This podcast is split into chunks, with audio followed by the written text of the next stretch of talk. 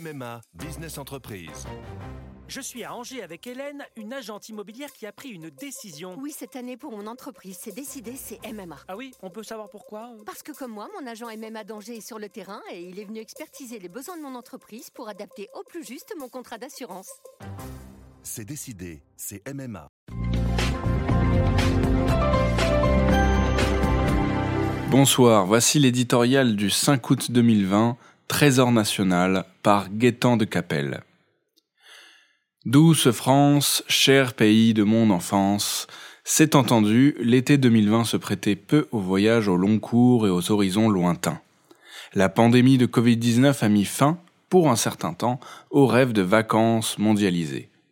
Privés de vols internationaux et de destinations exotiques, mais enfin presque libérés des contraintes sanitaires, les Français mettent donc à profit leurs vacances pour redécouvrir la beauté de leur région.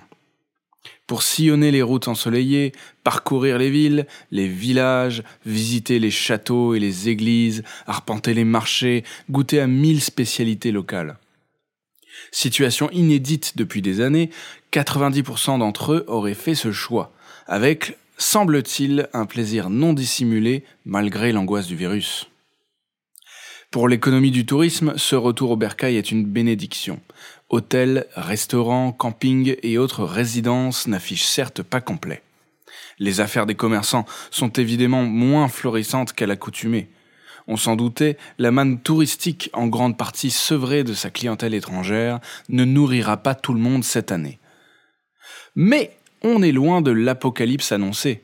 Alors qu'ils redoutaient une saison morte, les professionnels ne cachent pas leur soulagement de voir affluer les vacanciers à la montagne, au bord de la mer et à la campagne, jusque dans les moindres recoins de l'Hexagone.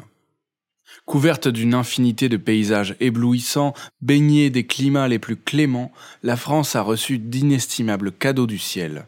Tout au long de sa longue histoire, les hommes ont bâti pierre à pierre un patrimoine hors du commun, perpétué des traditions et un art de vivre unique au monde.